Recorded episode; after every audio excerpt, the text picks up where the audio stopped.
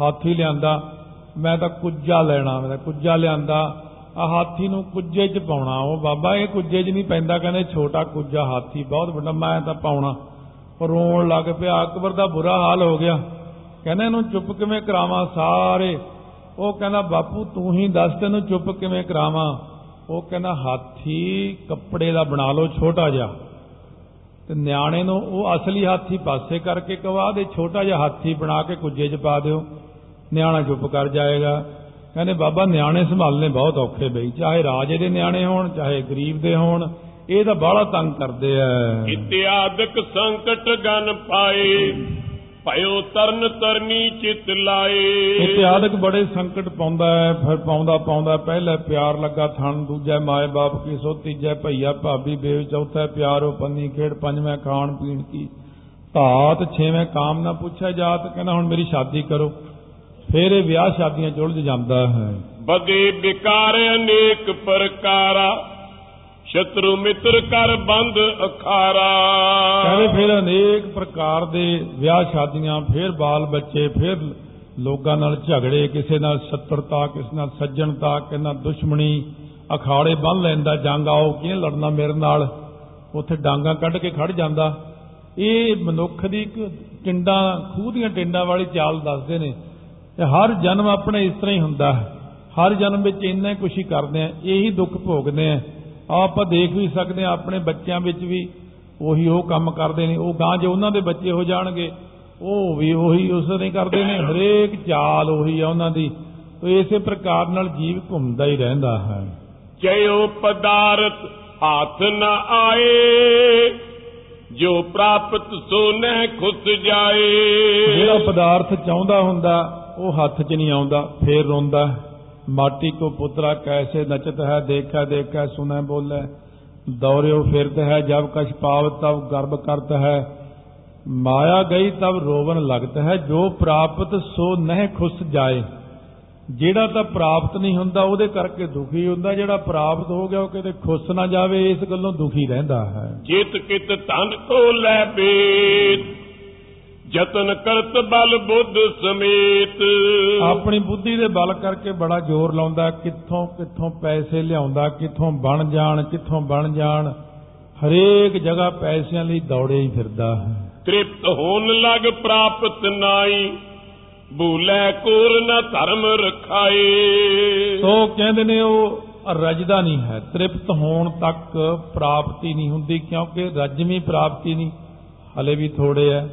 ਹੋਰ ਲੈ ਲੈ ਹਲੇ ਵੀ ਥੋੜੇ ਆ, ਹੋਰ ਲੈ ਲੈ ਹਲੇ ਵੀ ਥੋੜੇ ਆ। ਇਹ ਨਹੀਂ ਰੱਜਦਾ। ਕਹਿੰਦੇ ਇਹ ਕਦੇ ਵੀ ਨਹੀਂ ਰੱਜਿਆ ਇਹਨਾਂ ਪੈਸਿਆਂ ਦੇ ਨਾਲ, ਪਦਾਰਥਾਂ ਨਾਲ।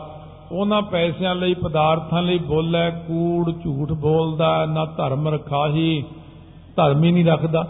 ਪੈਸਿਆਂ ਵਾਸਤੇ ਤੇ ਪਦਾਰਥਾਂ ਲਈ ਬੰਦਾ ਆਪਣਾ ਧਰਮ ਵੀ ਛੱਡ ਦਿੰਦਾ ਝੂਠ ਵੀ ਬੋਲਦਾ, ਪਾਪ ਵੀ ਕਰਦਾ, ਕੁਕਰਮ ਵੀ ਕਰਦਾ।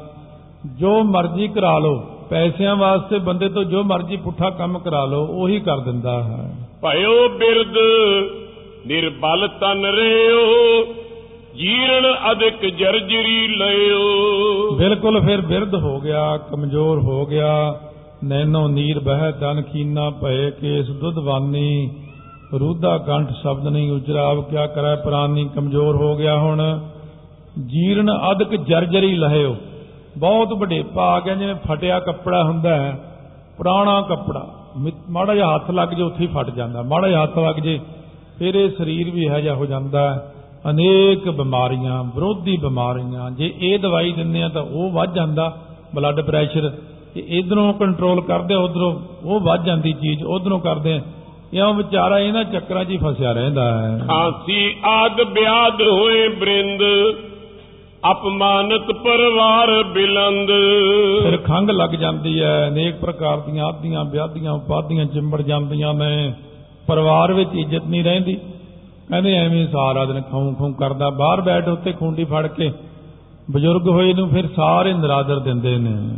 ਸੰਕਟ ਅਧਿਕ ਪਾਏ ਮਰ ਰਹਿ। ਜੀਵ ਗਤੀ ਜਿਮ ਕਿਆ ਕਰ ਕੈ ਬਹੁਤ ਦੁੱਖ ਪਾ ਕੇ ਮਰਦਾ ਹੈ। ਫਿਰ ਕਹਿੰਦੇ ਜੀਵ ਦੀ ਹਾਲਤ ਜਿਵੇਂ ਹੁੰਦੀ ਹੈ ਕੀ ਦਸੀਏ? ਲੇਸ਼ ਮਾਤਰ ਦੁਖ ਵਰਣਨ ਕਰੇ ਸਰਵ ਜੇ ਕਹਿ ਗ੍ਰੰਥ ਇੱਕ ਭਰੇ। ਕਹਿੰਦੇ ਮੈਂ ਤਾਂ ਥੋੜਾ ਜਿਹਾ ਦੁੱਖ ਤੁਹਾਨੂੰ ਦੱਸਿਆ ਕਿ ਬੰਦਾ ਇੰਨੇ ਦੁੱਖ ਭੋਗਦਾ ਹੈ। ਜੇ ਮੈਂ ਸਾਰੇ ਦੁੱਖ ਦੱਸਣ ਲੱਗ ਜਾਵਾਂ ਇੱਕ ਗ੍ਰੰਥ ਭਰ ਜੇ ਪੂਰਾ ਇੰਨੇ ਦੁੱਖ ਬੰਦਾ ਭੋਗਦਾ ਜ਼ਿੰਦਗੀ ਵਿੱਚ। ਜਨਮ ਕਰੋੜੋ ਤਰ ਤਰ ਮਰਿਓ। ਕਿਸੀ ਸਰੀਰ ਬਿਖੈ ਨ ਥਿਰਿਓ ਕਰੋੜਾਂ ਜਨਮ ਧਰ ਧਰ ਕੇ ਬੰਦਾ ਮਰਿਆ ਅੱਜ ਤੱਕ। ਕਿਸੇ ਸਰੀਰ ਵਿੱਚ ਟਿਕਾਉ ਨਹੀਂ ਬਣਿਆ। ਬੰਦੇ ਦਾ ਮਿਲ ਗਿਆ ਸਰੀਰ ਫਿਰ ਉਹ ਛੱਡਤਾ ਫਿਰ ਹੋਰ ਮਿਲ ਗਿਆ ਫਿਰ ਉਹ ਛੱਡਤਾ। ਅੱਜ ਤੱਕ ਕਿਸੇ ਸਰੀਰ ਵਿੱਚ ਪੱਕਾ ਤਾਂ ਬੈਠਾ ਹੀ ਨਹੀਂ। ਹਰੇਕ ਵਾਰੀ ਮਰਦਾ ਮਰਦਾ ਹੀ ਤੁਰਿਆ ਆਉਂਦਾ ਹੈ। ਜਨਮ ਅਸੰਖ ਭਵਿਖਤ ਲੈ। ਦੁਖ ਸੁਖ ਕੋਰ ਭੋਗ ਮਰ ਰਹਿ। ਭਵਿੱਖਤ ਵਿੱਚ ਵੀ ਆਉਣ ਵਾਲੇ ਸਮੇਂ ਵਿੱਚ ਵੀ ਅਸੰਖਾਂ ਜਨਮ ਹਲੇ ਲੈਣੇ ਨੇ। ਦੁੱਖ ਸੁੱਖ ਝੂਠ ਤੂਫਾਨ ਭੋਗਾਂ ਦੇ ਵਿੱਚ ਮਰ ਜਾਂਦਾ ਹਰ ਜਨਮ ਦੇ ਵਿੱਚ। ਬਿਨ ਸਤ ਗੁਰ ਕੀ ਸ਼ਰਨੀ ਪਰੇ ਕੋਈ ਨਾ ਬੰਦ ਖਲਾਸੀ ਕਰੇ। ਇਸੇ ਕਰਕੇ ਗੁਰਾਂ ਦੀ ਲੋੜ ਹੈ, ਅੰਮ੍ਰਿਤ ਛਕਣ ਦੀ ਲੋੜ ਹੈ, ਗੁਰੂ ਵਾਲੇ ਬਣਨ ਦੀ ਲੋੜ ਹੈ। ਗੁਰ ਪੂਰਾ ਚਰਨੀ ਲਾਇਆ, ਹਰ ਸੰਗ ਸਹਾਈ ਪਾਇਆ। ਜਦੋਂ ਪੂਰਿਆਂ ਗੁਰਾਂ ਨੇ ਚਰਨੀ ਲਾ ਲਿਆ, ਇਹੀ ਲੋੜ ਹੈ। ਗੁਰੂ ਗ੍ਰੰਥ ਸਾਹਿਬ ਦੀ ਕਿਉਂ ਲੋੜ ਹੈ? ਇਸੇ ਕਰਕੇ ਲੋੜ। ਗੁਰਬਾਣੀ ਦੀ, ਅੰਮ੍ਰਿਤ ਦੀ ਕਿਉਂ ਲੋੜ ਹੈ? ਇਹਨਾਂ ਜਨਮਾਂ ਦੇ ਚੱਕਰਾਂ ਚੋਂ ਨਹੀਂ ਕੋਈ ਕੱਢ ਸਕਦਾ, ਪਾ ਸਕਦਾ ਆਪਾਂ ਨੂੰ। ਤਾਂ ਮਹਾਰਾਜ ਕਹਿੰਦੇ, ਇੰਨਾ ਕਸ਼ਟ ਭੋਗਦੇ ਹੋ, ਇਹਨਾਂ ਜਨਮਾਂ ਚੋਂ ਬਾਹਰ ਹੋਣ ਵਾਸਤੇ ਗੁਰੂ ਵਾਲੇ ਬਣ ਜਾਓ, ਬਾਣੀ ਪੜੋ ਨਾਮ ਜਪੋ, ਸੇਵਾ ਕਰੋ, ਸਿਮਰਨ ਕਰੋ, ਅਰਦਾਸਾਂ, ਬੇਨਤੀਆਂ ਕਰੋ, ਬੇਨਤੀ ਕਰੋ ਜਿਉ ਜਾਨੋ ਤਿਉ ਰਾਖ, ਹਰ ਪ੍ਰਭ ਤੇਰਿਆ। ਕੇਤੇ ਗਨੋ ਅਸੰਖ ਅਵਗੁਣ ਮੇਰਿਆ, ਸੰਖ ਅਵਗੁਣ ਖਤੇ ਫੇਰੇ, ਨਿਤ ਪ੍ਰਸਦ ਭੂਲੀਐ। ਮੋਹ ਮਗਨ ਬਿਕਰਾਲ ਮਾਇਆ ਤਉ ਪ੍ਰਸਾਦੀ ਘੂਲੀਐ ਲੋਕ ਕਰਤ ਵਿਕਾਰ ਵਿਖੜੇ, ਪ੍ਰਭ ਨੇਰ ਹੂੰ ਤੇ ਨੇਰਿਆ। ਬਿਨਵੰਤ ਨਾਨਕ ਦਇਆ ਧਾਰੋ ਕਾਢ ਭਵਜਲ ਫੇਰਿਆ। ਖਾਤ, ਪੀਤ, ਖੇਲਤ, ਹਸਤ, ਭਰਮੇ ਜਨਮ ਅਨੇਕ ਭਵਜਲ ਤੇ ਕਾਢੋ ਪ੍ਰਭੂ, ਨਾਨਕ ਤੇਰੀ ਟੇਕ। ਇਸ ਤਰ੍ਹਾਂ ਕਹਿੰਦੇ, ਗੁਰਾਂ ਦੀ ਸ਼ਰਨੀ ਆ ਜਾਓ, ਬੇਨਤੀਆਂ ਕਰੋ। ਤਾਂ ਆਪਾਂ ਇਹ ਜਨਮ ਮਰਨ ਦੇ ਗੇੜੇ ਤੋਂ ਬਾਹਰ ਆ ਸਕਦੇ ਹਾਂ। ਹੋਰ ਭਾਗ ਤੇ ਭਾਉ ਭਗਤ ਲੈ ਬਨੇ ਸਿੱਖ ਗੁਰ ਚਰਨ ਸ਼ਰਨ ਰਹਿ। ਭੂਰ ਭਾਗ ਭੂਰ ਹੁੰਦਾ ਬਹੁਤੇ ਜ਼ਿਆਦਾ ਭਾਗ ਹੋਣ ਫਿਰ ਪ੍ਰੇਮਾ ਭਗਤੀ ਮਿਲਦੀ ਹੈ। ਫਿਰ ਜਾ ਕੇ ਸਿੱਖ ਗੁਰਾਂ ਦੇ ਚਰਨ ਸ਼ਰਨ ਆਉਂਦਾ ਹੈ ਰਹਿੰਦਾ ਹੈ ਸੇਵਾ ਕਰਦਾ ਹੈ ਤਾਂ ਤਰਦਾ ਹੈ।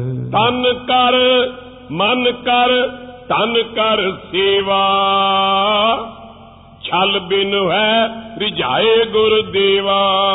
ਕਹਿੰਦੇ ਸੇਵਾ ਕਰਨੀ ਤਨ ਕਰਕੇ ਕਰੋ, ਮਨ ਕਰਕੇ ਕਰੋ, ਧਨ ਕਰਕੇ ਕਰੋ। ਬਿਨਾ ਕਪਟ ਤੋਂ, ਬਿਨਾ ਛਲ ਤੋਂ ਇਹ ਸੇਵਾਵਾਂ ਕਰਕੇ ਤਾਂ ਤੇ ਪ੍ਰਸੰਨ ਭਏ ਗੁਰਦੇਵਾ। ਆਪਣੇ ਗੁਰਦੇਵ ਪਿਤਾ ਜੀ ਨੂੰ ਰਝਾ ਲਓ ਆਪਣੇ ਉੱਪਰ। ਖੁਸ਼ ਹੋ ਜਾਣ ਮਹਾਰਾਜ।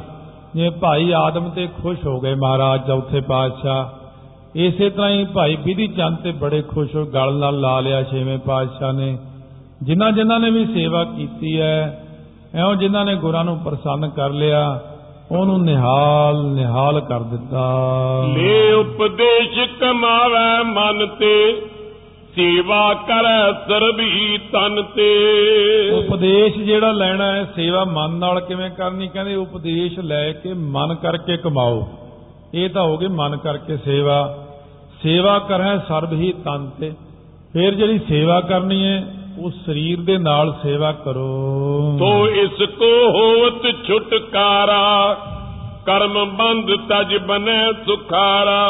ਤਾਂ ਛੁਟਕਾਰਾ ਹੋ ਸਕਦਾ ਹੈ। ਕਰਮਾਂ ਦਾ ਬੰਧਨ ਤਾਂ ਟੁੱਟ ਸਕਦਾ ਹੈ। ਕਹਿੰਦੇ ਗੁਰਬਾਣੀ ਦਾ ਕੀ ਫਾਇਦਾ? ਇੰਨੇ ਪਾਠ ਕਰੀ ਜਾਂਦੇ ਇਹਦਾ ਕੀ ਫਾਇਦਾ? ਹੈ ਇਹਦਾ ਗੱਲ ਦਾ ਗਿਆਨ ਹੀ ਨਹੀਂ ਕਿਸੇ ਨੂੰ। ਭਾਵ ਕਿ ਭੂਰ ਭਾਗ ਨਹੀਂ ਹੈਗੇ। ਬਹੁਤੇ ਜ਼ਿਆਦਾ ਭਾਗ ਨਹੀਂ। ਮਹਾਰਾਜ ਤਾਂ ਕਹਿੰਦੇ ਨੇ, ਦੁਰਗਾ ਪਾਠ ਬਣਾਇਆ, ਸਭੇ ਪੌੜੀਆਂ, ਫੇਰ ਨਾ ਜੁਨੀ ਆਇਆ, ਜਿਨ ਇਹ ਗਾਇਆ। ਉਹਦਾ ਸਿੱਧਾ ਲਿਖਦਾ ਵੀ ਜੁਨਾਂ 'ਚ ਨਹੀਂ ਆਉਂਦਾ। ਮੂਲ ਮੰਤਰ ਪੜ੍ਹ ਲਓ ਤਾਂ, ਸੁਖਮਨੀ ਸਾਹਿਬ ਪੜ੍ਹ ਲਓ ਤਾਂ, ਜਪਜੀ ਸਾਹਿਬ ਦੇ ਪਾਠ ਕਰ ਲਓ ਤਾਂ, ਜਿਨੀ ਨਾਮ ਤੇ ਆਇਆ। ਗਏ ਮਸਕਤ ਕਾਲ, ਨਾਨਕ ਤੇ ਮੁਖ ਉਜਲੇ, ਕੇਤੀ ਛੁੱਟੀ ਨਾਲ। ਹਰੇਕ ਬਾਣੀ ਦੇ ਅਖੀਰ ਤੇ ਜਾ ਕੇ ਲਿਖ ਭਾਈ ਪੜੋ ਤਾਂ ਸਹੀ, ਕੋਈ ਪੜੋ ਜਿਹੜੀ ਵੀ ਬਾਣੀ ਪੜੋਗੇ ਤੁਹਾਨੂੰ ਬਾਣੀ ਅਤੇ ਬਾਣਾ ਦੋ ਖੰਭ ਦੇ ਦਿੱਤੇ ਨੇ। ਇਹਦੇ ਨਾਲ ਉੱਡ ਕੇ ਚਲੇ ਜਾਓਗੇ ਝਟਪਟ ਸੱਚਖੰਡ ਨੂੰ। ਗੁਰਬਾਣੀ ਪੜਦਾ ਆਪਾਂ ਕਹੀਏ, ਮੈਨੂੰ ਤਾਂ ਕੋਈ ਲਾਭ ਨਹੀਂ, ਮੇਰਾ ਮਨ ਨਹੀਂ ਟਿਕਿਆ। ਇਹਦਾ ਆਪਾਂ ਨੂੰ ਨਹੀਂ ਪਤਾ ਲੱਗਦਾ। ਜੇ ਆਪਾਂ ਨੂੰ ਪਤਾ ਇਉਂ ਨਹੀਂ ਲੱਗਦਾ ਕਿ ਆਪਾਂ ਨੂੰ ਅੰਤਰਜਾਮਤਾ ਨਹੀਂ। ਸਤਿਗੁਰੂ ਜਾਣਦੇ ਨੇ ਕਿ ਆਪਾਂ ਜਿੰਨੀ ਬਾਣੀ ਰੋਜ਼ ਪੜ੍ਹਦੇ ਆਂ, ਜਿੰਨੀ ਵਾਰ ਆਖਦੇ ਆਂ, ਸਤਨਾਮ ਸ੍ਰੀ ਵਾਹਿਗੁਰੂ ਸਾਹਿਬ ਜੀਓ। ਸਤਨਾਮ ਸ੍ਰੀ ਵਾਹਿਗੁਰੂ। ਜਿੰਨੀ ਵਾਰੀ ਆਪਾਂ ਵਾਹਿਗੁਰੂ ਵਾਹਿਗੁਰੂ ਜਪਦੇ ਆਂ, ਇਹ ਇੱਕ ਵਾਰੀ ਵਾਹਿਗੁਰੂ ਕਹੀਂ ਖਾਸੇ ਸਾਰੇ ਪਾਪਾਂ ਦੇ ਢੇਰ ਚੱਕੇ ਜਾਂਦੇ ਨੇ। ਉਹ ਆਪਾਂ ਨੂੰ ਪਤਾ ਨਹੀਂ ਲੱਗਦਾ। ਕਹਿੰਦੇ ਥੋੜਾ ਕਰਾਇਆ ਕਰੋ, ਸ਼ੁਰੂ 'ਚ ਬੜਾ ਕਿੰਤੂ ਜਿਹਾ ਕਰਦੇ ਜਾਂ ਤਾਂ ਤੁਸੀਂ ਸੀਟ ਸੰਭਾਲ ਲਓ ਆ ਕੇ ਕੰਟਰੋਲ ਤੁਸੀਂ ਕਰੋ, ਸਾਰਿਆਂ ਨੂੰ ਤਾਰ ਦਿਓ ਫਿਰ। ਇਸ ਗੱਲ ਦਾ ਆਮ ਬੰਦੇ ਨੂੰ ਗਿਆਨ ਹੈ ਇੰਨੀ ਕਥਾ ਸੁਣਾਉਣ ਤੋਂ ਬਾਅਦ ਇੱਥੇ ਗੱਲ ਹੁਣ ਨਿਬੜਦੀ ਜਾ ਕੇ ਵੀ ਸਿਮਰਨ ਕਿਉਂ ਜ਼ਰੂਰੀ ਹੈ? ਮੂਲ ਮੰਤਰ ਦਾ ਅਭਿਆਸ ਕਿਉਂ ਜ਼ਰੂਰੀ ਹੈ? ਇਹ ਨਿਤਨੇਮ ਪੰਜਾਂ ਬਾਣੀਆਂ ਦਾ ਇਹ ਰਹਿ ਰਾਸ ਸੱਚਖੰਡ ਨੂੰ ਥਾਂ ਦਿੰਦੀ ਸੱਚਖੰਡ ਵਿੱਚ ਵਸਦਾ ਹੁੰਦਾ ਹੈ। ਕੀਰਤਨ ਸੋਲਾ ਤਾਂ ਪੜੀਦਾ ਜੇ ਅਚਾਨਕ ਰਾਤ ਨੂੰ ਸੁੱਤਿਆਂ ਪਿਆ ਸਰੀਰ ਛੱਡਦੇ ਸਿੱਖ, ਸਤਿਗੁਰੂ ਕਹਿੰਦੇ, ਮੈਂ ਉਹਦਾ ਫਿਰ ਰਾਖਾ ਹਾਂ, ਬਾਲੀ ਹਾਂ।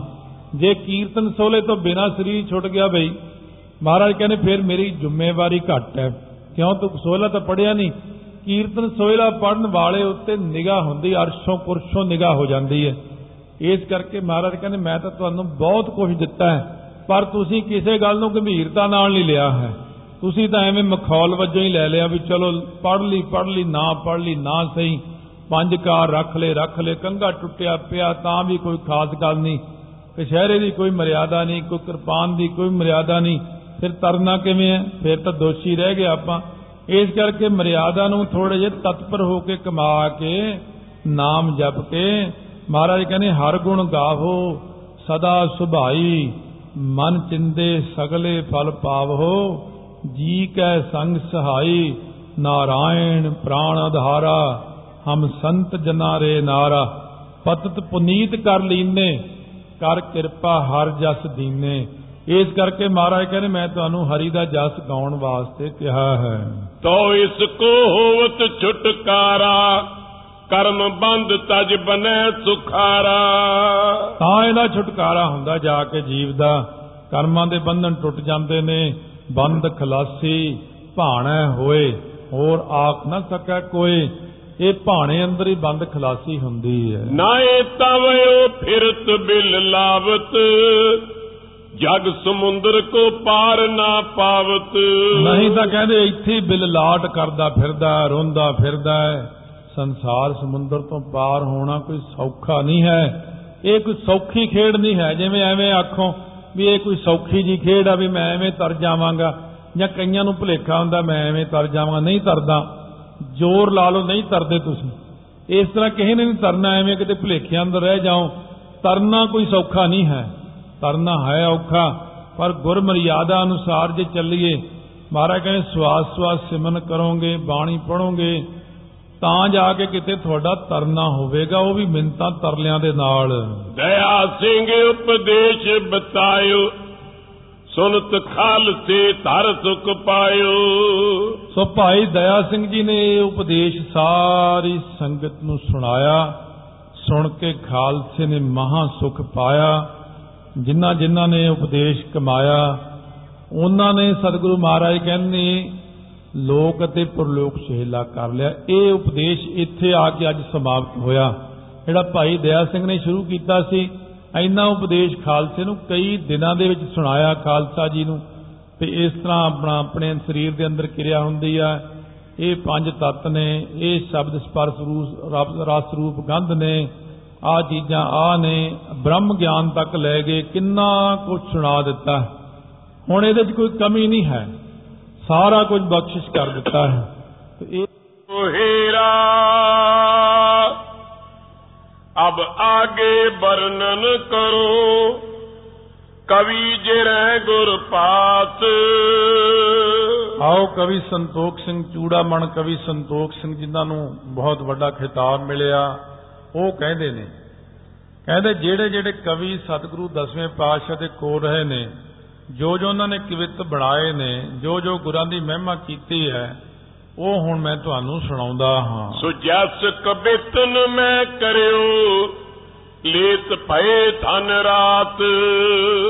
ਸੋ ਜਸ ਕੀਤਾ ਗੁਰੂ ਨਾਨਕ ਦੇਵ ਜੀ ਤੋਂ ਲੈ ਕੇ ਦਸਾਂ ਸਰੂਪਾਂ ਤੱਕ। ਸੱਤੇ ਬਲਵੰਡੇ ਨੇ ਬਹੁਤ ਸੋਹਣਾ ਸੁਜਸ ਕੀਤਾ। ਇਸੇ ਤਰ੍ਹਾਂ ਹੀ ਉਹਨਾਂ ਕਵੀਆਂ ਨੇ ਬਹੁਤ ਸੋਹਣਾ ਜਸ ਕੀਤਾ ਗੁਰਾਂ ਦਾ। ਮਹਾਰਾਜ ਨੇ ਆਪਣੀ ਹਜ਼ੂਰੀ 'ਚ ਬਿਠਾ ਕੇ ਕਰਵਾਇਆ। ਔਰ ਉਹਨਾਂ ਨੂੰ ਬਹੁਤ ਧਨ ਦੇ ਗੱਫੇ ਦਿੱਤੇ ਜੋ ਧਨ ਚਾਹੁੰਦਾ ਉਹਨੂੰ ਧਨ ਦਿੱਤਾ ਜੋ ਪੁੱਤਰ ਚਾਹੁੰਦਾ ਉਹਨੂੰ ਪੁੱਤਰ ਦਿੱਤਾ ਜੋ ਵਡਿਆਈ ਚਾਹੁੰਦਾ ਉਹਨੂੰ ਵਡਿਆਈ ਦਿੱਤੀ ਜੋ ਜੋ ਜਿਸ ਨੇ ਮੰਗਿਆ ਉਹਨੂੰ ਬਖਸ਼ਿਸ਼ ਕਰ ਦਿੱਤਾ। ਜੋ ਪਏ ਧਨ ਅਰਥੀ ਧਨ ਗਨ ਕੋ ਪਾਇਓ ਨਿਜ ਬੁੱਧ ਕਰ ਗੁਰਦੇਵ ਰਜਾਇਓ। ਧਨ ਦੇ ਅਰਥੀਆਂ ਨੇ ਧਨ ਪ੍ਰਾਪਤ ਕੀਤਾ ਆਪਣੀ ਬੁੱਧੀ ਕਰਕੇ ਜਿੰਨਾ ਕੁ ਬਲ ਗੁਰਦੇਵ ਨੇ ਬਖਸ਼ਿਆ ਕਵਿਤਾ ਲਿਖ ਕੇ ਸੋਹਣੀ। ਗੁਰਦੇਵ ਜੀ ਨੂੰ ਉਹਨਾਂ ਨੇ ਕਵਿਤਾ ਨਾਲ ਖੁਸ਼ ਕਰ ਲਿਆ। ਇਉਂ ਵੀ ਸੇਵਾ ਕਰੀ ਦੀ ਹੈ ਗੁਰਾਂ ਦੀ ਕਿ ਕਵਿਤਾ ਸੁਣਾ ਕੇ ਖੁਸ਼ ਕਰ ਲਿਆ। ਮਹਾਰਾਜ ਖੁਸ਼ ਹੋ ਗਏ।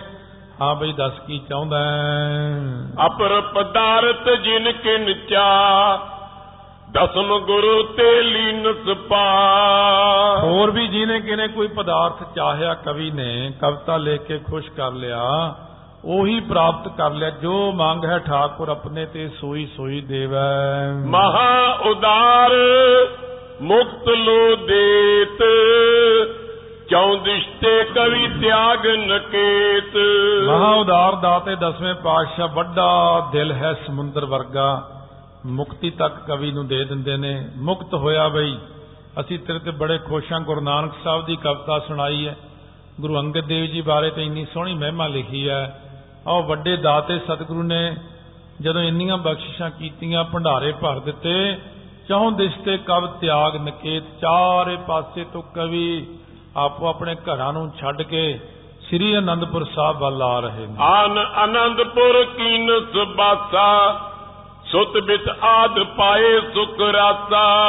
ਆ ਕੇ ਸ੍ਰੀ ਅਨੰਦਪੁਰ ਸਾਹਿਬ ਕਈਆਂ ਨੇ ਤਾਂ ਪੱਕੇ ਘਰ ਉੱਥੇ ਹੀ ਬਣਾ ਲਏ ਪੁੱਤਰ ਪ੍ਰਾਪਤ ਕਰ ਲਿਆ।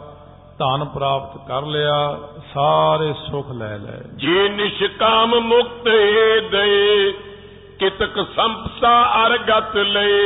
ਕਈ ਨਿਸ਼ਕਾਮੀ ਨੇ। ਉਹ ਕਹਿੰਦੇ ਮੈਂ ਮਹਾਰਾਜ ਕੁਝ ਨਹੀਂ ਚਾਹੁੰਦਾ। ਮੈਨੂੰ ਮੁਕਤ ਕਰ ਦਿਓ ਬੰਧਨਾਂ ਤੋਂ। ਚੰਗਾ ਭਾਈ ਤੈਨੂੰ ਮੁਕਤ ਕੀਤਾ। ਦੂਸਰੇ ਨੂੰ ਪੁੱਛਦੇ ਤੈਨੂੰ ਕੀ ਚਾਹੀਦਾ ਮਹਾਰਾਜ? ਮੈਨੂੰ ਤਾਂ ਦੋਨੋਂ ਹੀ ਸੁੱਖ ਚਾਹੀਦੇ ਨੇ। ਪੰਡਤ ਦੁਰਗਾ ਦਾਸ ਨੇ ਤੀਜੇ ਪਾਤਸ਼ਾਹ ਤੋਂ ਦੋਨੋਂ ਸੁੱਖ ਮੰਗ ਲਏ। ਮਹਾਰਾਜ ਨੇ ਕਿ ਚੰਗਾ ਤੇਰੇ ਘਰ ਦੇ ਵਿੱਚ ਦੋਨੋਂ ਹੀ ਸੁੱਖ ਹੋਣਗੇ ਲੋਕ ਸੁਖੀ ਪਰਲੋਕ ਸੁਹੇਲੇ ਇਹਨੂੰ ਦੋਨੋਂ ਪਾਸੇ ਹੀ ਮੁਕਤ ਕੀਤਾ ਹੈ। ਚਾਰੋਂ ਚੱਕਨ ਗੁਰ ਜਸ ਫੈਲਾ ਮਨੋ ਚਾਂਦੇ ਉਜਲ ਬਿਨ ਮੈਲਾ। ਚਾਰਾਂ ਚੱਕਾਂ ਵਿੱਚ ਗੁਰਾਂ ਦਾ ਜਸ ਫੈਲ ਗਿਆ ਪੂਰਬ ਪੱਛਮ ਉੱਤਰ ਦੱਖਣ ਵਿੱਚ। ਮੰਨੋ ਜਿਵੇਂ ਉੱਜਲ ਚੰਦਰਮਾ ਹੋਵੇ ਇਹ ਚੰਦਰਮਾ ਤਾਂ ਦਾਗੀ ਹੈ। ਇਹਦੇ ਵਿੱਚ ਤਾਂ ਕਾਲਾ ਦਾਗ ਹੈ। ਕਹਿੰਦੇ ਮੰਨੋ ਬਿਲਕੁਲ ਉੱਜਲ ਚੰਦਰਮਾ ਹੋਵੇ ਜਿਵੇਂ ਇਉਂ ਗੁਰੂ ਘਰ ਦੀ ਕੀਰਤੀ ਗੁਰਾਂ ਦੀ ਮਹਿਮਾ ਸਾਰੇ ਘਰਾਂ 'ਚ ਫੈਲ ਗਈ। ਕੀਤਕ ਕਵੀਨ ਕੇਰ ਕਬਿਤ ਲਿਖੋ ਸੁਨਾਮਨ ਕੇ ਹਿਤ ਮਿਤ। ਸੋ ਮਿੱਤਰੋ ਕਹਿੰਦੇ ਮੈਂ ਸੁਣਾਉਣਾ ਕਿੰਨੇ ਕਵੀਆਂ ਦੇ ਇਹੋ ਜਿਹੇ ਕਵਿਤ ਮੈਨੂੰ ਵਿੱਚੋਂ ਵਿੱਚੋਂ ਮਿਲੇ ਕਈ ਥਾਵਾਂ ਤੋਂ ਇਕੱਠੇ ਕੀਤੇ। ਉਹ ਤੁਹਾਨੂੰ ਮੈਂ ਸੋਹਣੀ ਕਵਿਤਾ ਦੇ ਰਾਹੀਂ ਸੁਣਾਉਣਾ ਕਿ ਕਵੀ ਮਹਾਰਾਜ ਦਸਵੇਂ ਪਾਤਸ਼ਾਹ ਵੇਲੇ ਕਿਤਨੀ ਉਪਮਾ ਕਰਿਆ ਕਰਦੇ। ਗੁਰ ਸਿੱਖਨ ਕੇ ਹਿਤ ਰਿਜਾਵਨ ਅਰ ਪ੍ਰਭ ਲੋਗਨ ਜਿਨ ਮਨ ਪਾਵਨ। ਸੋ ਗੁਰਸਿੱਖਾਂ ਨੂੰ ਪ੍ਰਸੰਨ ਕਰਨ ਵਾਸਤੇ ਕਿਉਂ ਗੁਰਸਿੱਖ ਜਦੋਂ ਕਵਿਤਾ ਸੁਣੇਗਾ ਆਪਣੇ ਗੁਰਾਂ ਦੀ ਪ੍ਰਸੰਨ ਹੁੰਦਾ ਹੈ। ਔਰ ਸੰਗਤ ਨੂੰ ਪ੍ਰਸੰਨ ਕਰ ਲਈ ਬਹੁਤ ਸੋਹਣੀਆਂ ਕਵਿਤਾਵਾਂ ਉਚਾਰਨ ਕੀਤੀਆਂ। ਸ਼੍ਰੀ ਕਲਗੀ ਥਰ ਕੀ ਬਰ ਕਥਾ ਕਥੋਂ ਜਥਾ ਮਤ ਸੁਨੀਏ ਤਥਾ ਕਲਗੀਧਰ ਮਹਾਰਾਜ ਸੱਚੇ ਪਾਤਸ਼ਾਹ ਦੀ ਜਿਹੜੀ ਸ੍ਰੇਸ਼ਟ ਕਥਾ ਹੈ ਜਿੰਨੀ ਕਿ ਰੱਬ ਨੇ ਮੈਨੂੰ ਕਹਿੰਦੇ ਬੁੱਧੀ ਦਿੱਤੀ ਕਵੀ ਜੀ ਆਪ ਬੜੀ ਉੱਚੀ ਅਵਸਥਾ ਦੇ ਮਾਲਕ ਨੇ ਮਾੜਾ ਮੋਟਾ ਨਾ ਜਾਣਿਓ ਕਵੀ ਜੀ ਆਪ ਬ੍ਰਹਮ ਗਿਆਨ ਵਿੱਚ ਗਏ ਹੋਏ ਸਨ ਇਹ ਨਹੀਂ ਕਿਸੇ ਨੂੰ ਗੱਲ ਦਾ ਪਤਾ ਇੱਕ ਉੱਚ ਕੋਟੀ ਦਾ ਗੁਰਸਿੱਖ ਹੈ ਕਵੀ ਸੰਤੋਖ ਸਿੰਘ ਬ੍ਰਹਮ ਗਿਆਨੀ ਹੈ ਮਹਾਂਪੁਰਸ਼ ਹੈ ਉਹਨਾਂ ਦੀ ਸਿਫਤ ਜੇ ਮੈਂ ਕਰਾਂ, ਤਾਂ ਤੁਸੀਂ ਭਾਵੇਂ ਸੱਚ ਨਾ ਮੰਨੋ, ਭਾਈ ਵੀਰ ਸਿੰਘ ਨੇ ਬੜੀ ਸਿਫਤ ਕੀਤੀ ਉਹਨਾਂ ਦੀ। ਭਾਈ ਵੀਰ ਸਿੰਘ ਨੇ ਆਪ ਲਿਖਿਆ, ਕਹਿੰਦੇ ਇੰਨੇ ਵੱਡੇ ਕਵੀ, ਸੋ ਇਸ ਪ੍ਰਕਾਰ ਦੇ ਨਾਲ ਮਹਾਰਾਜ ਸੱਚੇ ਪਾਤਸ਼ਾਹ ਦੇ ਮਹਾਨ ਕਵੀ, ਕੋਈ ਪ੍ਰਾਣੀ ਰੂਹ ਹੀ ਹੈ ਜਿਹਨੇ ਇੰਨੀ ਸੋਹਣੀ ਕਵਿਤਾ ਲਿਖ ਕੇ ਖਾਲਸੇ ਪੰਥ ਨੂੰ ਇੰਨੀ ਵੱਡੀ ਦੇਣ ਦਿੱਤੀ ਹੈ। ਅਦਭੁਤ ਕਰੇ ਚਰਿਤ ਗੁਣ ਖਾਨੀ ਕਹੇ ਜਿਨੋ ਭਈ ਪਾਵਨ ਬਾਨੀ। ਕਹਿੰਦੇ ਅਦਭੁਤ ਜਿਹੜੇ ਅਚਰਜ ਕੌਤਕ ਕੀਤੇ, ਗੁਣਾਂ ਦੀ ਖਾਨ ਦਸਵੇਂ ਪਾਤਸ਼ਾਹ ਨੇ, ਕਹੇ ਜਿਨੋ ਭਈ ਪਾਵਨ ਬਾਣੀ ਸੋ ਜਿਨ੍ਹਾਂ ਨੇ ਕਹੇ ਨੇ ਉਹ ਕੌਤਕ, ਜਿਨ੍ਹਾਂ ਨੇ ਚਰਿੱਤਰ ਕਹੇ ਨੇ, ਉਹਨਾਂ ਦੀ ਬਾਣੀ ਜਿਹੜੀ ਸੀ, ਉਹਨਾਂ ਕਵੀਆਂ ਦੀ ਬਾਣੀ ਵੀ, ਬੋਲੀ ਵੀ, ਬੁੱਧੀ ਵੀ ਪਵਿੱਤਰ ਹੋ ਗਈ। ਜਿਨ੍ਹਾਂ ਜਿਨ੍ਹਾਂ ਨੇ ਗੁਰਾਂ ਦੀ ਮਹਿਮਾ ਕੀਤੀ ਹੈ ਉਹਨਾਂ ਨੂੰ ਸਤਿਗੁਰੂ ਜੀ ਆਪ ਬਖਸ਼ਿਸ਼ਾਂ ਕਰਦੇ ਨੇ ਗੁਰ ਕੀ ਦਾਤ ਵੀਰਤਾ ਭਾਰੇ ਬੀਚ ਕਬਿਤਨ ਜਥਾ ਉਚਾਰੇ ਕਹਿੰਦੇ ਜਿਵੇਂ ਗੁਰਾਂ ਦੀ ਦਾਤ ਹੈ ਵੀਰਤਾ ਦਿੱਤੀ ਆਪਣੇ ਖਾਲਸੇ ਨੂੰ ਵੀਰ ਰਸ ਬਖਸ਼ਿਆ ਨਾਮਦਾਨ ਬਖਸ਼ਿਆ ਰੌਦਰ ਰਸ ਬਖਸ਼ਿਆ। ਇਸੇ ਤਰ੍ਹਾਂ ਹਰ ਪ੍ਰਕਾਰ ਦੇ ਨਾਮ ਰਸ ਬਖਸ਼ਿਆ ਹੈ ਕਹਿੰਦੇ ਉਹ ਮੈਂ ਕਵਿਤਾਂ ਦੇ ਵਿੱਚ ਇੱਥੇ ਉਚਾਰ ਕੇ ਦੱਸਦਾ ਜਿਵੇਂ ਜਿਵੇਂ ਕਵੀਆਂ ਨੇ ਲਿਖਿਆ ਅਬ ਸੋ ਲਿਖੋ ਕਵੀਨ ਕਹਿ ਜੈਸੇ ਸੁਨੋ ਖਾਲਸਾ ਉਪਮਾ ਤੈਸੀ। ਸਾਰੇ ਕਵੀਆਂ ਨੇ ਜਿਵੇਂ ਕਿਹਾ ਉਹ ਮੈਂ ਕਹਿਣਾ ਸੁਣੋ ਖਾਲਸਾ ਜੀ ਕਿਵੇਂ ਉਪਮਾ ਕਰਦੇ ਨੇ ਕਵੀ। ਕਬਿਤ ਅਵਦ ਅਨਾਏ ਕਾ ਤਿਲਕ ਬਨਾਏ ਕਾ। ਕਹਿੰਦੇ ਅਯੁੱਧਿਆ ਜਾ ਕੇ ਸਰਜੂ ਨਦੀ ਦੇ ਵਿੱਚ ਨਹਾਤਿਆਂ ਕੀ ਹੈ? ਕੀ ਮਿਲਦਾ ਹੈ? ਮੱਥੇ ਤੇ ਤਿਲਕ ਬਣਾਉਣ ਨਾਲ ਕੀ ਮਿਲਦਾ ਹੈ? ਦੁਆਰਕਾ ਛਪਾਏ ਕਾ ਤਨ ਤਾਇਤ ਐ। ਕਹਿੰਦੇ ਦਵਾਰਕਾ ਦੇ ਵਿੱਚ ਜਾ ਕੇ ਕੀ ਮਿਲਦਾ ਹੈ? ਬਾਕੀ ਸਾਰਿਆਂ ਥਾਵਾਂ ਦੀ ਪਹਿਲਾਂ ਹੀ ਉਹ ਪ੍ਰਮਾਣ ਦਿੰਦੇ ਦਿੰਦੇ ਫਿਰ ਦਸਵੇਂ ਪਾਤਸ਼ਾਹ ਦੀ ਮਹਿਮਾ ਕਰਨਗੇ। ਕਹਿੰਦੇ ਦਵਾਰਕਾ ਜਾ ਕੇ ਛਾਪੇ ਲਵਾਉਂਦੇ ਲੋਕ ਛਾਪੇ ਲਵਾਉਣ ਨਾਲ ਕੀ ਮਿਲਦਾ ਹੈ? ਤੇ ਤਨ ਦੇ ਤਪਾਉਣ ਨਾਲ ਕੀ ਮਿਲਦਾ ਹੈ? ਕੋਵਿਦ ਕਹਾਏ ਕਾ ਬੇਨੀ ਕੇ ਮੁੰਡਾਏ ਕਾ। ਕਹਿੰਦੇ ਕੋਵਿਦ ਕਹਾਏ ਕਹਾ ਜਾ ਕਰਕੇ ਕਹਿੰਦੇ ਬੜਾ ਆਪਣੇ ਆਪ ਨੂੰ ਪੰਡਤ ਕਹਾਉਣਾ। ਕਹਿੰਦੇ ਫਿਰ ਬੇਨੀ ਕੇ ਮੁੰਡਾਏ ਕਹਾ। ਕਹਿੰਦੇ ਬੋਧੀ ਦੇ ਮਨਾਉਣ ਨਾਲ ਕੀ ਬਣ ਜੂ ਜੇ ਕਿਸੇ ਨੇ ਆਪਣੀ ਬੋਧੀ ਮਨਵਾ ਲਈ ਹੈ? ਕਾਸ਼ੀ ਕੇ ਬਸਾਏ ਕਾ ਲਾਹ ਲਖੀਤ ਐ। ਜੇ ਕੋਈ ਕਹੇ ਜੀ ਮੈਂ ਕਾਂਸ਼ੀ 'ਚ ਜਾ ਕੇ ਬਸਦਾ ਉੱਥੇ ਮੇਰਾ ਭਲਾ ਹੋ ਜਾਏਗਾ। ਕਹਿੰਦੇ ਤਾਂ ਵੀ ਕੁਝ ਨਹੀਂ ਹੋਣਾ। ਕੀ ਹੋ ਜਾਊਗਾ? ਕੀ ਲਾਹਾ ਪਾਊਗਾ ਉੱਥੇ ਜਾ ਕੇ ਉਹ ਬੰਦਾ? ਮੋਹਨ ਮਨਾਏ ਕਾ ਭੂਪਤ ਰਜਾਏ ਕਾ। ਜੇ ਕੋਈ ਕ੍ਰਿਸ਼ਨ ਜੀ ਨੂੰ ਮਨਾ ਲਵੇ ਤਾਂ ਕੀ ਹੋ ਜਾਊ? ਜੇ ਕੋਈ ਰਾਜੇ ਨੂੰ ਮਨਾ ਲਵੇ ਤਾਂ ਕੀ ਹੋ ਜਾਵੇਗਾ? ਕਹਾ ਹੰਸ ਰਾਮ ਜੋ ਧਰਾ ਮੈਂ ਧਇਤ ਐ ਇੱਕ ਪਰਮਹੰਸ ਹੁੰਦੇ ਨੇ ਜਿਹੜੇ ਸਾਰੀ ਧਰਤੀ ਦੇ ਗੇੜੇ ਲਾਈ ਜਾਂਦੇ ਨੇ ਕਹਿੰਦੇ ਇਹਦਾ ਮੁਕਤੀ ਹੁੰਦੀ ਹੈ ਤਾਂ ਕੀ ਹੋ ਜਾਵੇਗਾ? ਚਾਰੋਂ ਬਰਨ ਤਾਕੇ ਹਰਨ ਕਲੇਸ਼ ਗੁਰੂ ਗੋਬਿੰਦ ਕੇ ਚਰਨ ਮੁਕਤ ਪਾਇਤ ਐ ਕਹਿੰਦੇ ਧੰਨ ਗੁਰੂ ਗੋਬਿੰਦ ਸਿੰਘ ਸਾਹਿਬ ਸੱਚੇ ਪਾਤਸ਼ਾਹ ਉਹਨਾਂ ਦੇ ਕਲੇਸ਼ ਨਾਸ਼ ਕਰਨ ਵਾਲੇ ਧੰਨ ਗੁਰੂ ਗੋਬਿੰਦ ਸਿੰਘ ਸਾਹਿਬ ਮਹਾਰਾਜ ਦੇ ਚਰਨ ਹਨ, ਜਿਨ੍ਹਾਂ ਤੋਂ ਮੁਕਤੀ ਪਾਈਦੀ ਹੈ। ਭਲੇਖੇ 'ਚ ਨਾ ਰਹੋ, ਹੋਰ ਕਿਤੇ ਜਾ ਕੇ ਕੁਝ ਨਹੀਂ ਮਿਲਣਾ। ਸਿਰਫ ਦਸਵੇਂ ਪਾਤਸ਼ਾਹ ਦੇ ਚਰਨਾਂ 'ਚ ਜੋ ਕੁਝ ਮਿਲਦਾ ਹੈ।